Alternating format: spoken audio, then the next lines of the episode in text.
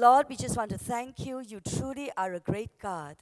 Father, we just reminded that even 2,000 years ago, you came down when you did not need to. And you surrendered everything you had that we might know you, that we might know there is a God that loves us, that reaches out to us, that will deliver us and save us, Lord. Father, we are not ashamed of this good news. And so this morning, Father, even as you speak to us, as you speak to me, Lord, let us be reminded. Remind me, Lord, that I should never be ashamed that I put my trust in you. And Lord, help us to do that this morning with the help of the Holy Spirit. And all God's people say, Amen. Amen. Praise God. Come on, let's just give Jesus such an awesome, awesome, uh, really praise. You know, this morning, even as uh, I've been thinking about this for a while, and you know, in a this year has been an awesome year, really an awesome year. There's been so much victory, so much breakthroughs, so much healing, and even so much uh, blessings that I've heard people receive. And one of the things, therefore, in the midst of all that, I'm truly conscious of those whose prayers have not been answered. I'm also truly conscious that even for those of us who serve the Lord, that some of our prayers are not answered. And, and one of the things, therefore, that really began to uh, because I, I really feel for people whose prayers are not answered. And one of the, them in particular was actually one of the heads of our uh, healing and deliverance ministry, and she's one of my prayer leaders. And even as we have been praying and we see victories, even in our nation, even the lives of so many people, you know, this dear sister of ours, she suddenly goes back home to Kuching and discovers she has cancer. And even as she has is in fact cancer at uh, quite an advanced stage, suddenly out of nowhere. Do you know something? In the midst of that, I really must ask myself, what is God saying to us? It is in the midst of all that that I begin to wrestle with the truths of God. You know, as a believer, God never expects us not to treat Him re- as relevant to every part of life. In fact, one of the most important things we must remember when you're a believer is that in the midst of difficult situations, we must ask difficult questions. So, what happened is that I began to ponder over this phrase that is found in Psalm 25. And this psalm that's found in Psalm 25 is really that I wanted to put the title of my sermon today, the whole of that phrase. No one who hopes in you will ever be put to shame. All right, so turn with me just to read Psalm uh, 25 for just a short while. You can read it on that version. And why, why don't we all read it together, shall we? Psalm 25, I've just given you a few verses only. And just read this verse together, shall we? One, two, three. In you, Lord my God, I put my trust. I trust in you. Do not let me be put to shame, nor let my enemies triumph over me. No one who hopes in you will ever be put to shame, but shame will come on those who are treacherous without cause. Show me your ways, Lord. Teach me your paths. Guide me in your truth and teach me, for you are my God, my Savior, and my hope is in you all day long. Amen. Amen. Powerful verses, but this is actually a very powerful psalm. But I'm not going to use this psalm to really take us through this journey. I just want this phrase no one who puts his hope in you will ever be put to shame. Now, before I go any further, I'm going to ask some of you a difficult question. How many of you, you have prayed and you have hoped in God for certain things or people, but your prayers are still not answered? I, I actually have to put up my hand for that a lot of us. Now, I want you to remember this. Even as we go through this journey with the Lord, God is saying to us, You will never be ashamed that you have put your hope in me. Many people tr- put their hopes in all kinds of things. But one thing God wants to assure us we will not be ashamed. Now, the question is this What makes us ashamed of God? And I thought about it. Three things can make us ashamed that we put our hope in God. The first is this we have put our hope in Him, but we do not see the light.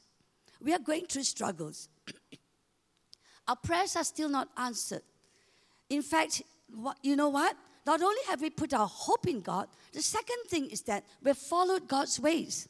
When people said, no, you should just forsake him, you should just divorce him, you should just leave this home, you should just not obey God anymore in this area of your life, or you should be unrighteous, you should, you should just curse when people are screaming at you, when bosses are putting you down, you should just be angry, you should just resort to the ways of the world. But you have stood firm and you have held on to the ways of the Lord.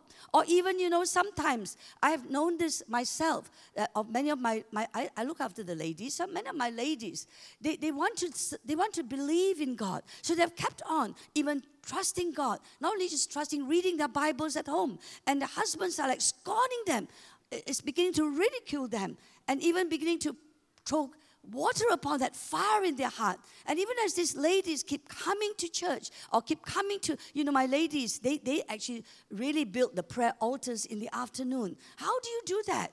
As the husbands begin to make life difficult for them, how can they keep faith in God, obeying God's ways, and really seeing others who don't follow God's ways? The husbands are nice to them.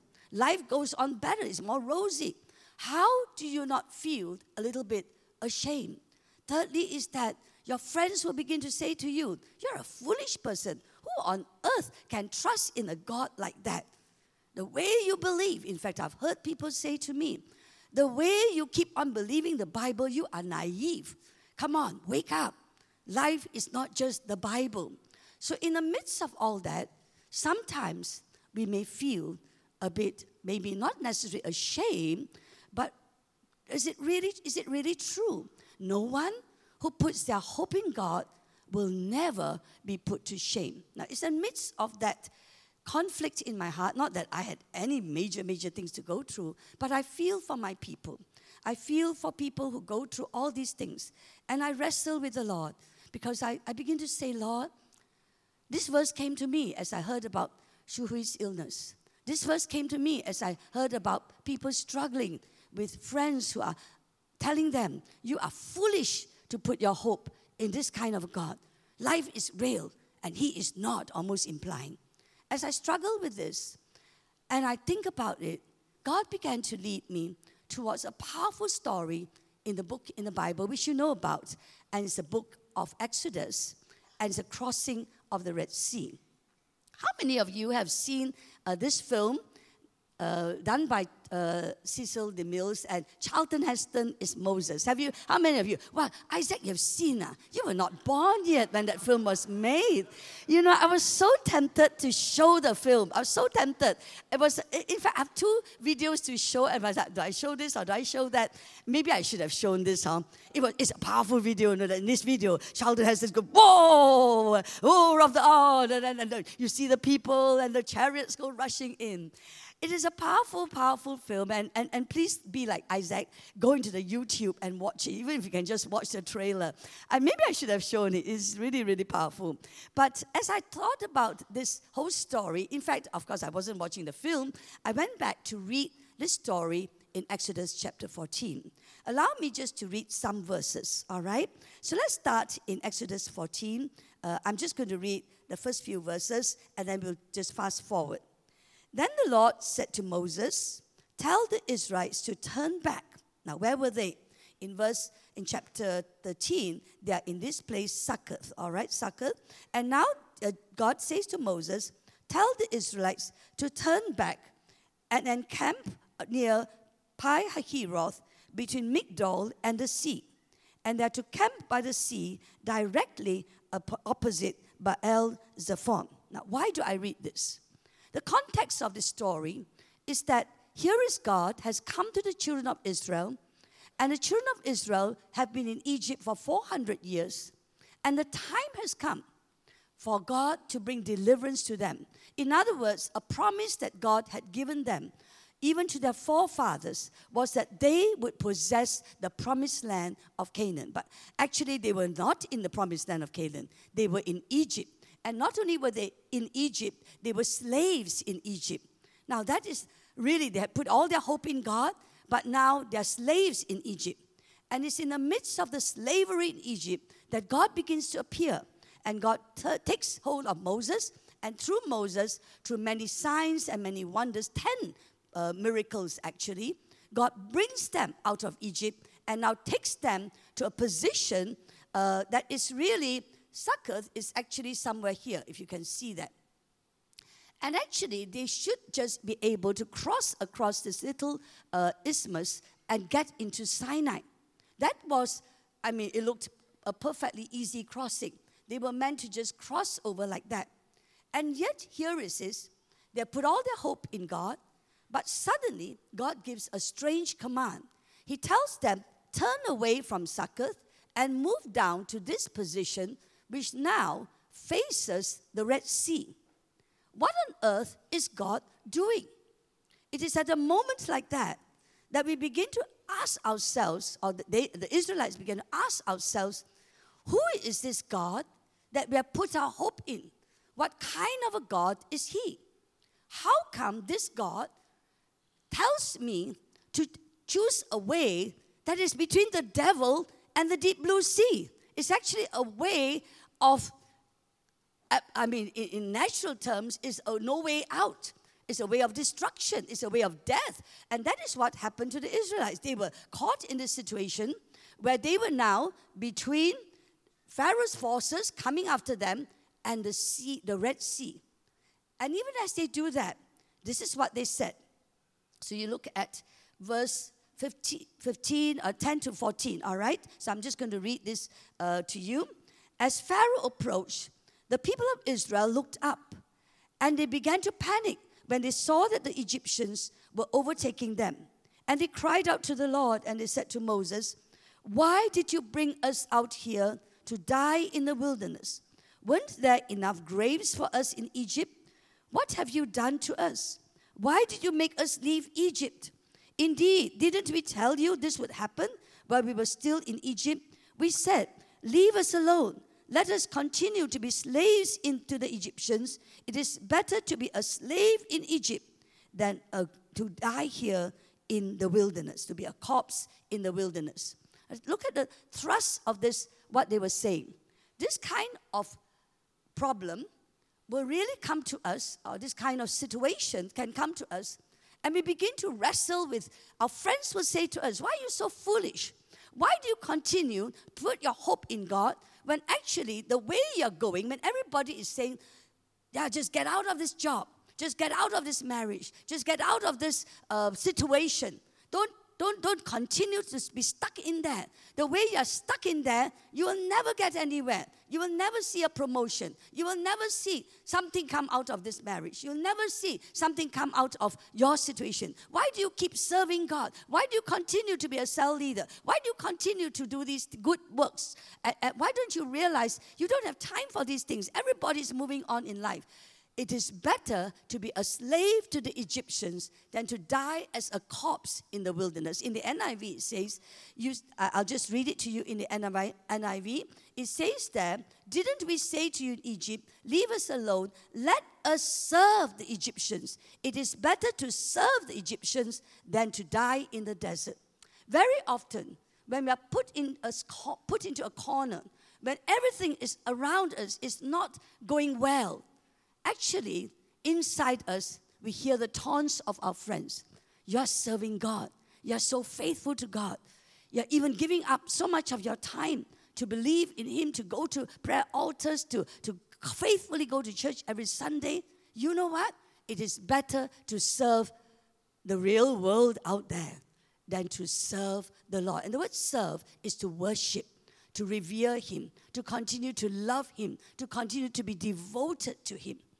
Now, of course, we know that Moses stood up and began to answer the people Do not be afraid, stand firm, and you will see the deliverance the Lord will bring you today. The Egyptians you see today, you will never see again. The Lord will fight for you. You need only to be still. Now, it's easy to say that in the Bible, but when you're going through all, let's say for years, you've been praying for this desire of your heart for years, you've been praying, let's say, for something that you long for a child to come back, a, a, a husband to be changed.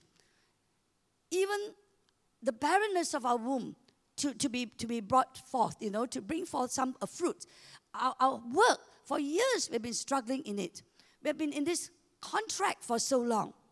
In the midst of that, how do we keep our hope alive? How do we stand firm and not feel and the shame of bearing the cross? How do we continue to trust God? How do we continue to put our hope in God? So I thought about it. You know, I'll tell you what happened, just to tell you. So I was thinking about this and I wrestled with it. And it's only recently that I was in Kuching with Pastor Chu. Uh, because I've never been to the Gempuru Besar, uh, but the Ibans have this huge gathering every year, and they bring them together, and they, it's a wonderful gathering where they put their hope in God, you know. And uh, I decided to go this year because next year we're going to do a big rally in Kuching. All right, everybody, remember next year. Everybody say we're going to Kuching next year.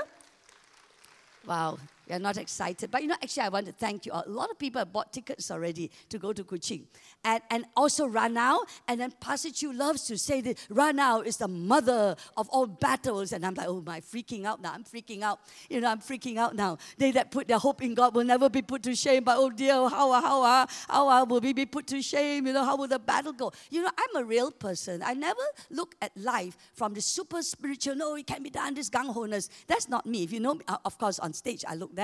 But in reality of life, I deal with the realities face to face. I'm a very real person. I just did a whole lot of training with a group of workplace people, and I told them until you can face the realities of God, you will never find out how real is your God.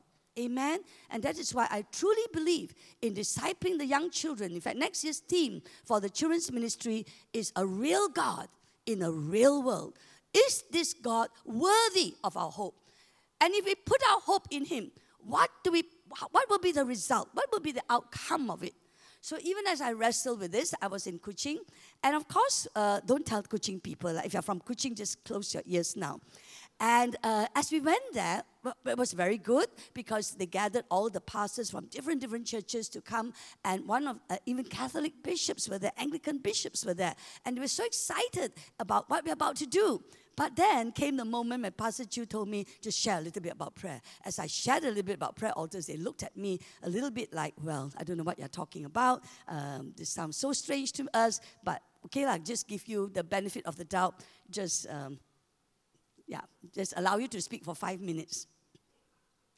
But uh, what was happening was that even as we attended the Gempuru Besar, now this is an example where I totally believe in the building of prayer altars. It is a way of God that I totally believe that brings in the presence of God and allows the people of God to be discipled to follow God faithfully. That's how I look at prayer altars. In, in a nutshell, that's a prayer altar. But as I went into the Gempuru Besar, it was obvious to me that prayer was not a lifestyle to this group of people. And so, to tell you the truth, I began to think, oh gosh, we only have about nine months to do this rally. How do you even start, begin to train these people on prayer? You see, in, in Sabah, we had three years runway to train them on prayer altars. Three years runway.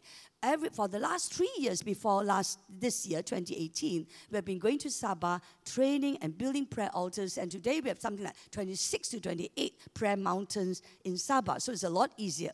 But when we look at the situation in Kuching, I was a bit like, okay, they that hope in the Lord will never be put to shame. I hope we won't be put to shame. I really hope this whole thing will turn out fine. But you know, it was in the midst of that, as I began to use a simple word, worry, all right? And it's good to worry a bit. God spoke to me. You know how you put your hope in me? You don't put your hope in me because these people will definitely be able to pray. You don't put your hope in me because you and, your, and the whole of SIBKL is able to change their attitude in prayer. No, he said something that was so powerful into my heart. And God began to say this You put your hope in me because my love for the state of Sarawak, for the people of Sarawak, has existed before you were born, and my love never fails. Wow, come on. How many of you believe that? When God spoke that, it lifted the whole perspective of where my hope should go. My hope should not be placed on our abilities to be faithful in training them. My hope should not be based on the ability of the Ibans to get it right. My hope should not be based on whether we got our processes together right or not. God began to say, Put your hope in me. And above all, what about God? Three things about God. Firstly, that is His love that will be evident. It is His love that is there. It is not my love for them. It is not our love for them. It's not our ability to do anything. But the love that God has for the nation of Malaysia existed long before we were born. Way back in 1920s, the Lord sent missionaries to this island in Borneo when they were headhunters, and the Iban tribe is truly a headhunting tribe. And even as we begin to see them celebrate in their simplicity, simply love God, the Lord spake to my heart. You know what? It is my love for them. And I will ignite a love that they will never be able to reckon with. And not only that, God began to say, I am faithful. He who began a good work 80, 90 years ago will bring it to completion. Amen. Amen. If you have believed Jesus 20 years ago, don't stop believing Jesus because it's not about you believing Jesus. It's about Jesus saying, you know what? I love you and I'll never let you go and I'll be faithful to the very, very, very end. And not only that, my plans, it will always be victorious always be victorious. You know, when we look at this whole story in Exodus, uh, actually today I don't have a time to just go bit by bit into this story. Why I like the story in Exodus is that they went through a lot of things in, as they as they as they went through the the fear, you know, you really should see the Charlton Heston thing, the, the, the film. And maybe I should have just shown the film. I was thinking, if I just show the film, I no need to preach, you know, and just tell you how good the film is. But you know, that film is powerful. Today they don't make such films, lah, you know. And even as you look at the whole story and you go back to read it, God began to teach me you must understand that I am a loving God. What gave Moses the ability to stand still and to keep trusting God? Because when God said to him, Lift up your staff, the Lord said to Moses in verse 15, Why are you crying out to me? The, tell the Israelites, Move on raise your staff. Why was Moses able to obey God and keep trusting God? Even he too could see the Egyptian army coming against him and the might of the Egyptian army. All of the Egyptian army, Pharaoh was leading the army. He could see that.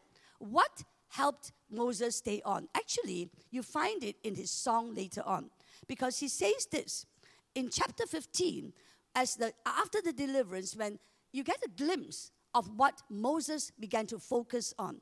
He says that, Praise be to God. And I, I, just wanted to give you a little bit more because what will keep you focusing on God? What will keep you not being ashamed of God? Is our focus on God. So he begins to say, Who among the gods is like you, O Lord? Who is like you? Majestic in holiness, awesome in glory, working wonders. You stretch out your right hand, and the earth swallowed them. In your unfailing love, you will lead the people you have redeemed, and in your strength, you will guide them to your holy dwelling. Why don't we say, read this verse together, shall we? One, two, three. Yeah, just read it strong while I have a drink, okay?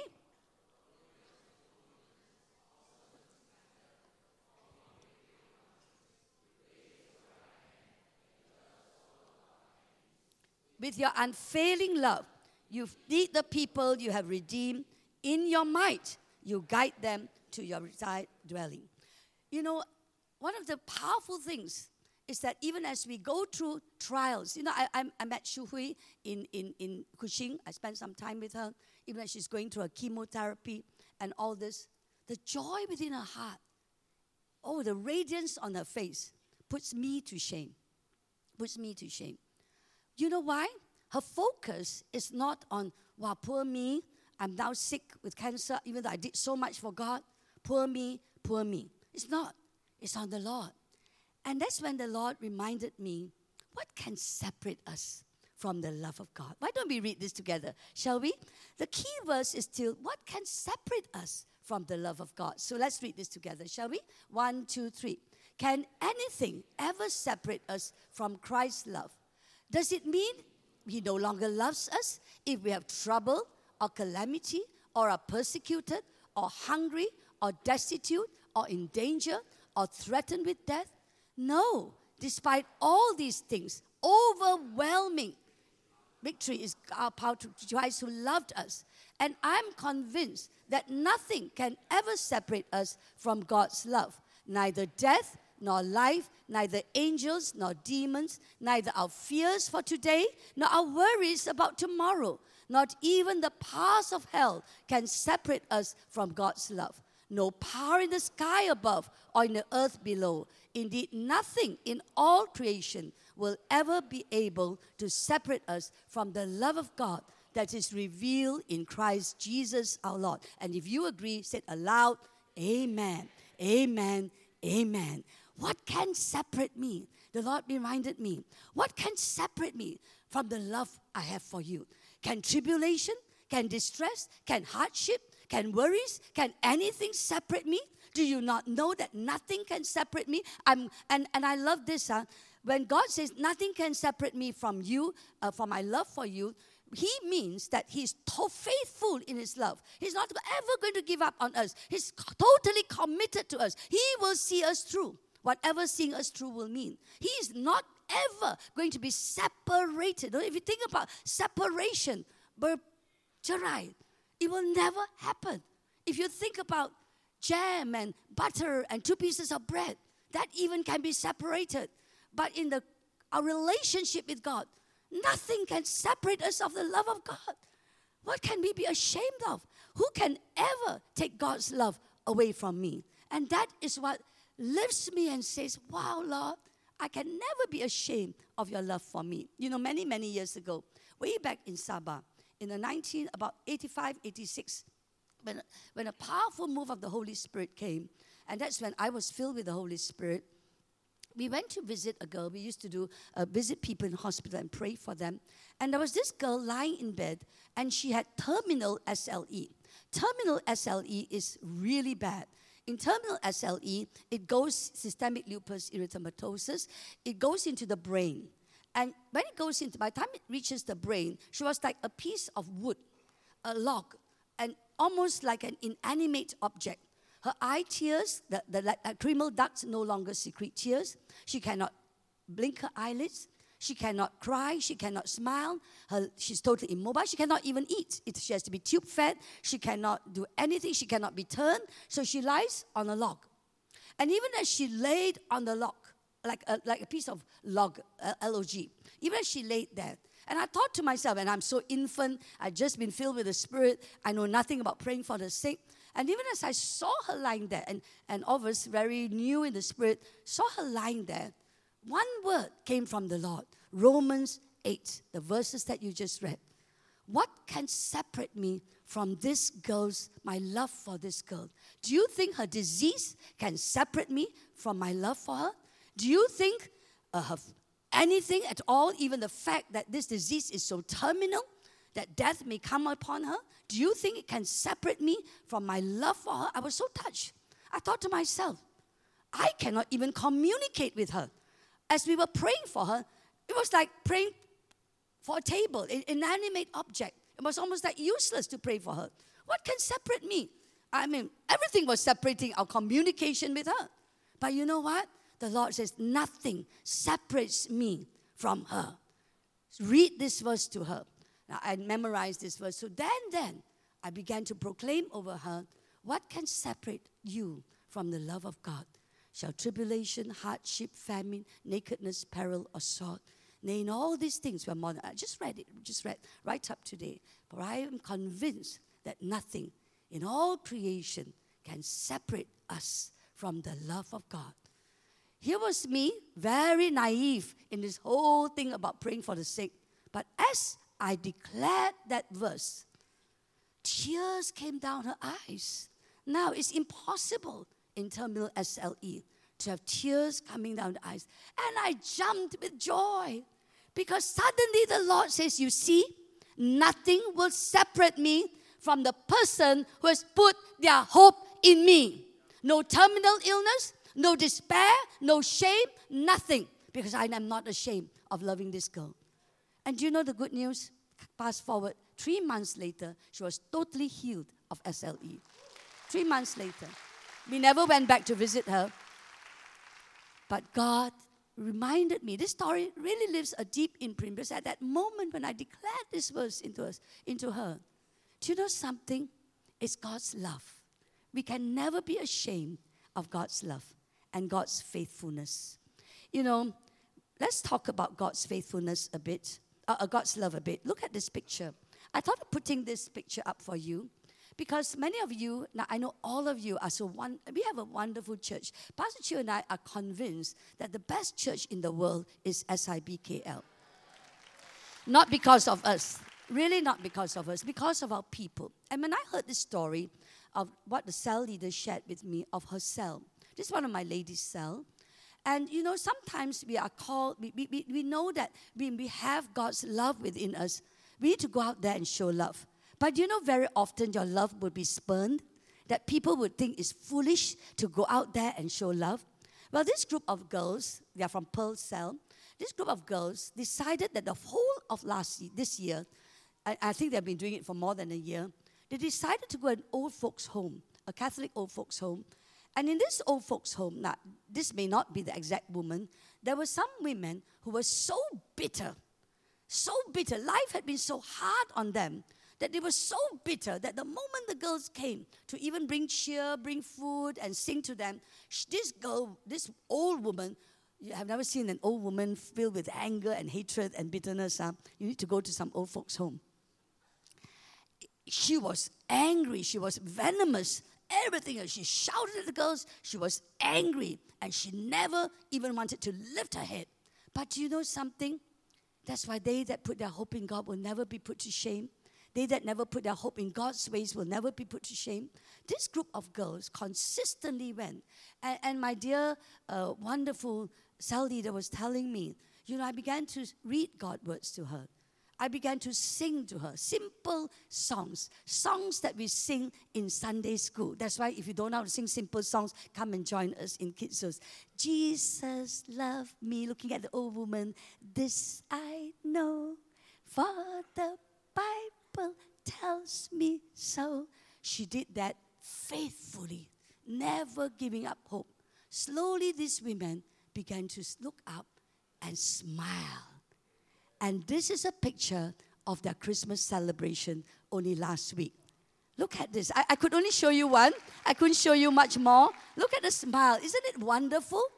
These are neglected old women when people say to you, now I want to say this because some of you as cell leaders, you have worked really hard. Some of you as ushers, as traffic wardens, you have worked really hard. You have served. You have served because you, have, you, you, you believe in God's ways. And people might say, why so foolish to serve like that? What, you know, my sister once was serving so hard as a kids teacher, running a Sunday school, and nobody wanted to do it. And the husband said to me, why are you so foolish doing that? Nobody else is doing it. Why don't you stop doing it? Do you know something? Don't stop doing it because God's love will never fail. Come on, let's give yourself a big round of applause. Amen. Give yourself a big round of applause. God is faithful. When we keep serving Him, when we keep worshiping Him, when we keep putting our hope in Him, it is not us that's faithful. God is faithful. He will bring forth fruit. Amen. Just to see the joy on these old folks' uh, faces brought so much joy to me. And I myself began to say, hey, you know what? I will always want to keep serving the Lord and I will not give up on doing that which is right because God will turn up. Amen? Amen. His ways are not foolish, His ways are not stupid, His ways are not a waste of time. In fact, it's worthy to serve the Lord. Amen. So, for those of you serving faithfully in the sound team, the media team, the worship team, the ushers, the traffic teams, and all you cell leaders and calls, and every one of you who serve, say to yourself, My God is faithful I will never be ashamed. Amen. Come on, let's say all this verse about God's faithfulness, just to remind ourselves how faithful is our God. One, two, three. For the Lord is good, and his love endures forever. The faithfulness continues through all generations. Know therefore that the Lord your God is God. He is the faithful God, keeping his covenant of love to a thousand generations of those who love him and keep his commandments. Even if we are faithless, everybody say, He remains faithful, for he cannot disown himself. Keep faith in God because He is faithful. Keep having your hope in God. Keep praying. Only today, I, I just just this morning, I was talking to a lady. Um, and, and we have been praying with her for her son for many, many years now, for a few years, I don't know how long. And it's been a very difficult journey because there's no real breakthrough. But today, today, she told me there is a breakthrough. He's doing well. He's doing well in the United States. He's doing well. Come on, give Jesus a big clap offering. Amen. And, and, you know, I want to tell you this. I want to tell you this. I, I don't know if the person even allowed me, but anyway, I'm not mentioning his name. This morning, Pastor Chua received this email of a brother of us, one of our brothers, who serves faithfully as a cell leader, as own leader. He serves faithfully. But you know what? In the midst of all that beautiful smile of serving, he's been going through a difficult, difficult work life. His boss, for the last three to four years, am I right? Every boss that came was determined to get rid of him. But you know what? I think this brother keeps putting his hope in God. And as he kept putting his hope in God and not just in man and bosses and hoping that everything will, do you know, each of these terrible bosses, they actually were, they, they were sent away. Finally, a boss came. And this boss, now he has been faithful even as he keeps trusting God, hoping God, he keep doing his work well. And so when this boss came in, this boss began to work with him on a project. And the good news is today, this he together with his boss won the biggest deal and contract their company has ever had. Come on. God is faithful. God is faithful. Turn to your friend and say, God is faithful. That's why in this story of the Exodus, I love this part. Now, read. Let me read this part, or you can read it. You look at this uh, as as the children of Israel. They're panicking. They have to cross this Red Sea. They don't know if God will turn up. They are now hemmed in between the Egyptian forces, the Egyptian army, and the Red Sea. As they are hemmed in, and as night sets in, I love this. The Lord was doing something. It says here, then the angel of God who had been traveling in front of Israel's army, withdrew and went before them. Now, even if we don't know, God is traveling with us. And the pillar of cloud also moved from in front, now it stood behind them. Indeed, coming between the armies of Egypt and Israel. And I love this throughout the night. Everybody say, throughout the night. Everybody say one more time, throughout the night. Throughout the night, the cloud brought darkness to one side and light to the other, so neither went near the other all night long. Then Moses stretched out his hand towards the sea, and all that night, everybody say, all that night. Come on, everybody say, all that night. Come on, everybody say, all that night. Do you know that many things that happen in the night Night is when we despair. Night is when we cannot sleep. Night is when we begin to give up hope. But in the night hours, when we are giving up hope, when we're in despair, who works? The Lord works. That's why I love this verse. The Lord drove the sea back all that night while we were sleeping, while we were trying to worry, all that night with a strong east wind and turned it into dry land. And the waters were divided. He split the seas that I can walk right through it.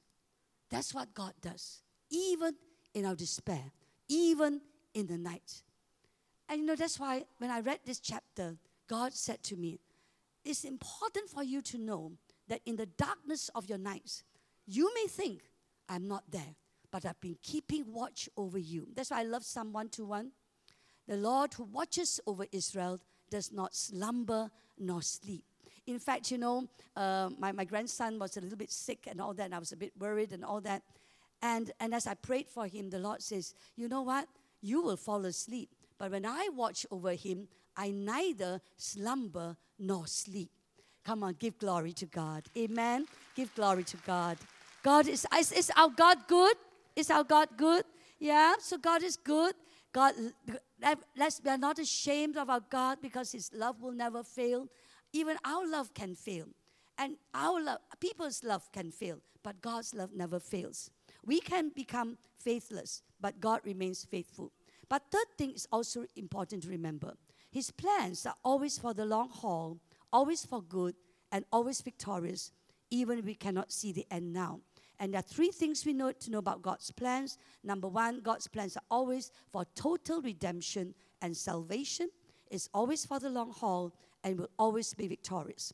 Have you ever wondered and asked God this question? Now, when you read the Bible, don't just read. Ask some difficult questions.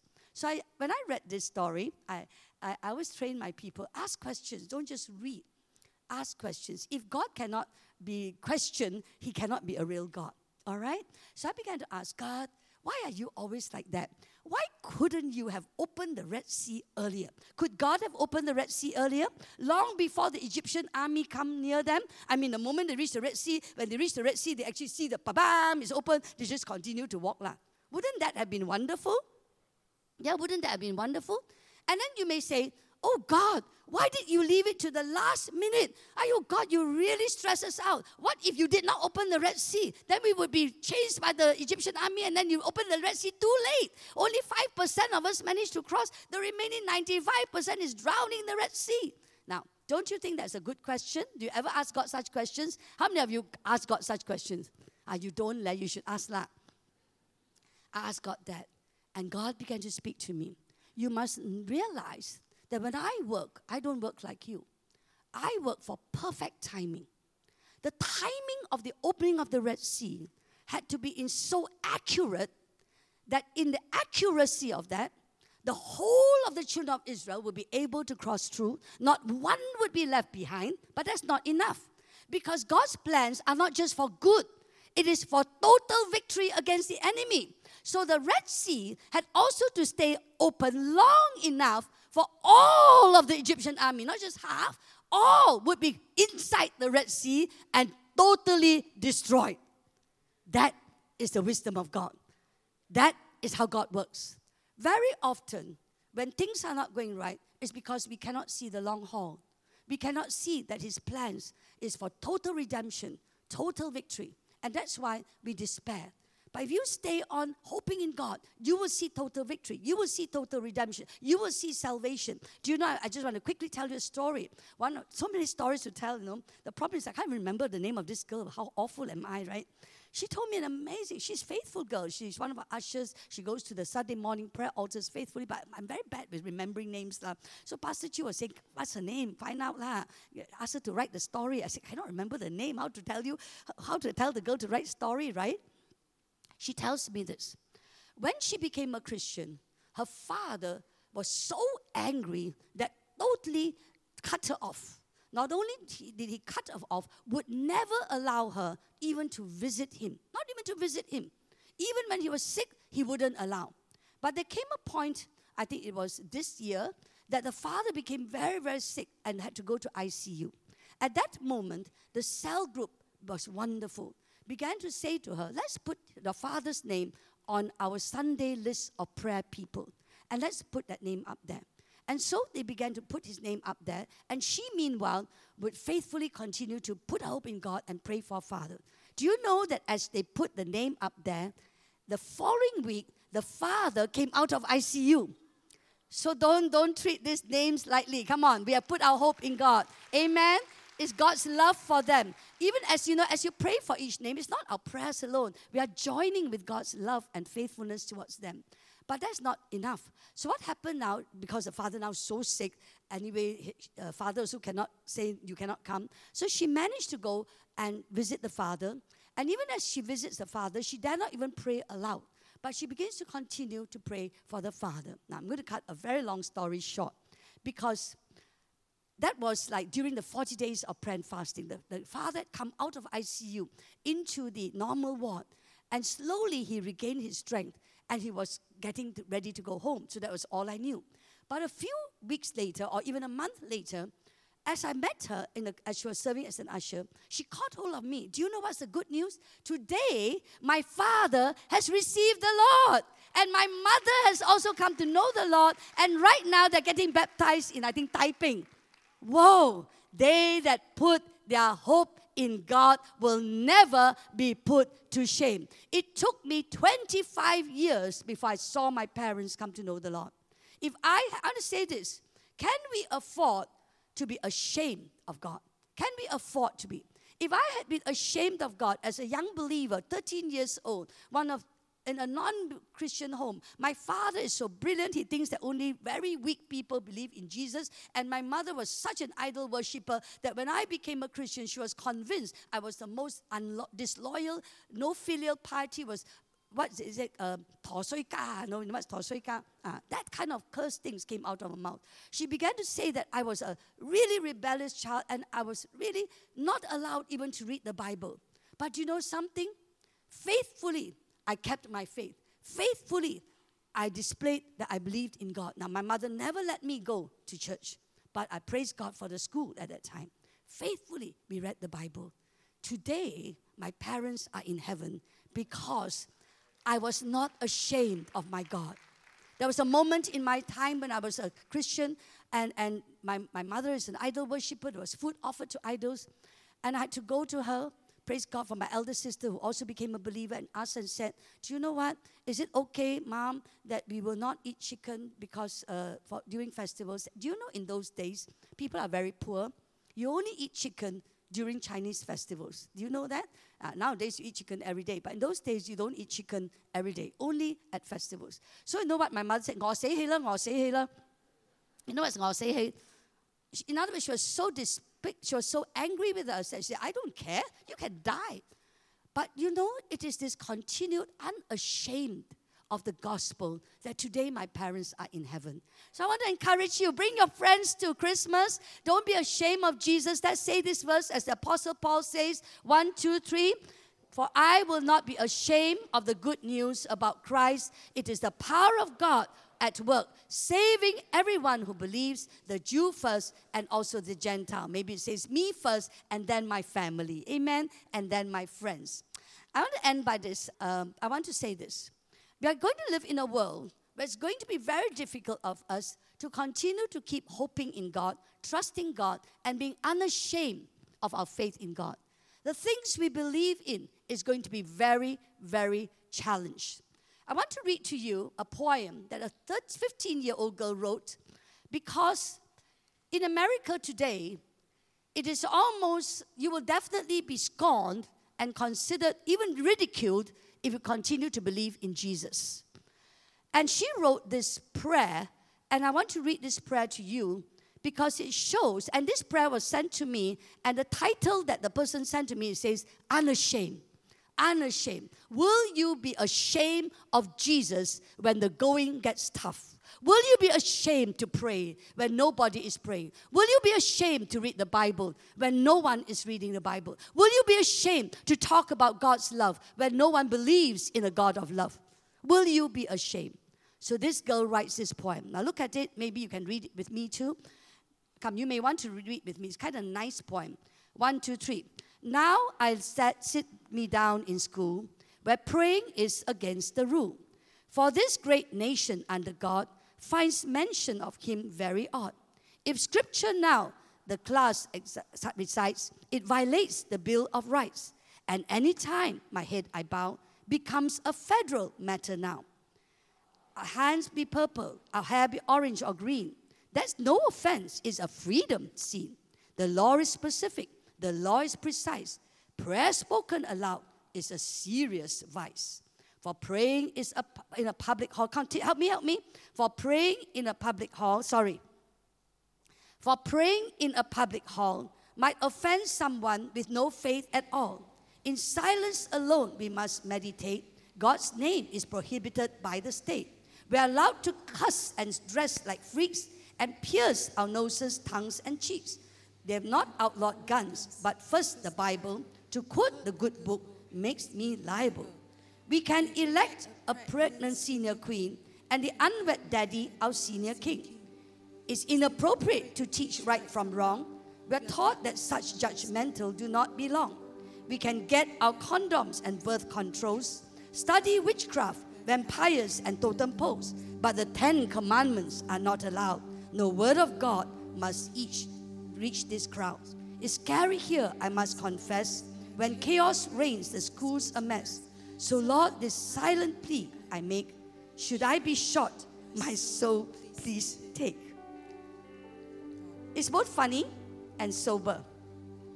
And I might end by saying this there will come a day, that they that hope in God will not be put to shame. Because on that day, Jesus comes. The only one that will last forever. Your friends may not last forever. The ridicule will not last forever. But Jesus lasts forever.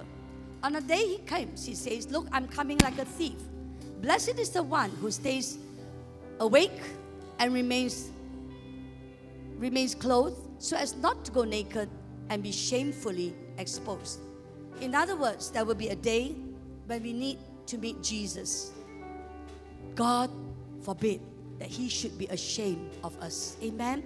So as we keep on hoping in God, we will see final victory. I was reading Revelations and I began to realize that the intensity of the wars ahead of us are very intense. But you know what? Who wins in the end? Jesus wins in the end. He has the final victory. We will not be put to shame. How can we keep our focus in God? Just two things, three things. You know, I believe so much in worship because it's when we worship that we saturate our hearts with love. This morning, even as you know, this weekend, as he sang, Worthy is your name, Jesus. I began to think, God, you're worthy of my love because your love never fails. And even as you read the word, that's how we know God will turn out for him victorious in the end. Even if we don't see victory now, he will, we will be victorious in the end. Turn to your friend and say, We will be victorious in the end. That's why we must hear testimonies. Testimonies encourage and build hope. Amen. Ask you a question. Do you think the daddy bear was watching all this all the time? You know, I, I, it, this is a powerful film because it reminds me, even as we go through all these things, we may think that our Father in heaven doesn't know. That's why I love Psalm 121. I lift up my eyes to the hill. From whence does my help come from? My help comes from the Lord, the maker of heaven and earth. He does not, he who watches over me does not slumber nor sleep. So the daddy bear was probably there watching all the time. But why didn't the daddy bear intervene a bit sooner? Why leave it to the last minute? You know what? He needed the poor baby, the little baby cub had to learn to find a roar. To needed to find that he can face the enemy. And he needed to know that God, that his daddy would always be there behind him, you know? So come on, give just Jesus a big clap offering. The most important thing as we go through life is to continue to put our hope in him.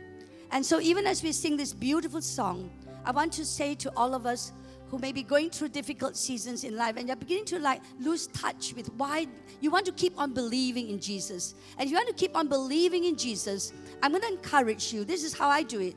I always worship and I always read the word. And as I worship, the glory of Jesus saturates my heart.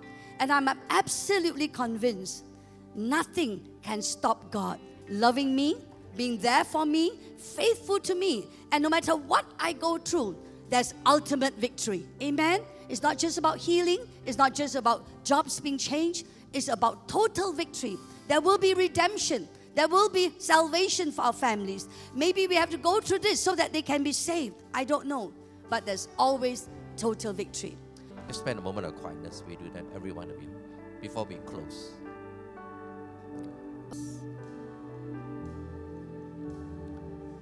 You know, at this season, God wants to say to us continue to put your hope in Him, and you will see breakthroughs. You will see He's a good God, and you will marvel at His love for us. We will begin to say, Why am I so foolish, even to doubt God's love? What can I trust in that will never change? Only God's love can never change. You know, I just was thinking about this and I said, Lord, how can I be ever ashamed of someone who proved his love to me? That while I was a hopeless sinner who never even really cared about God, God came and died for me. How can I ever be ashamed of a God that even when I'm faithless, He remains faithful? How can I ever be ashamed of a God that's going to be finally so victorious that when He comes in power and glory, everybody else who doesn't know Him will be ashamed.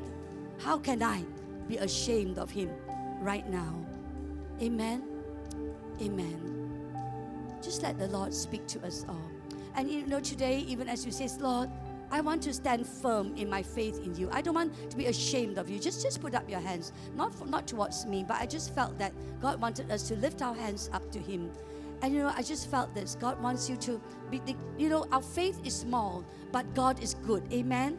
Life is tough, but God is faithful. He will see you through. As you put up your hands, God's grace will come upon you.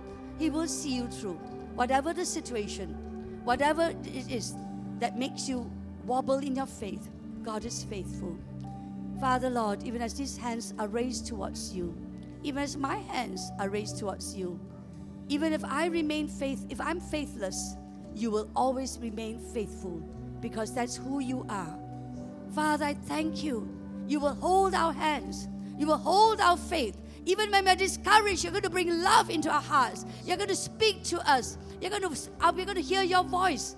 At the whisper of your name, you will silence the wind and the waves and the storms in our life.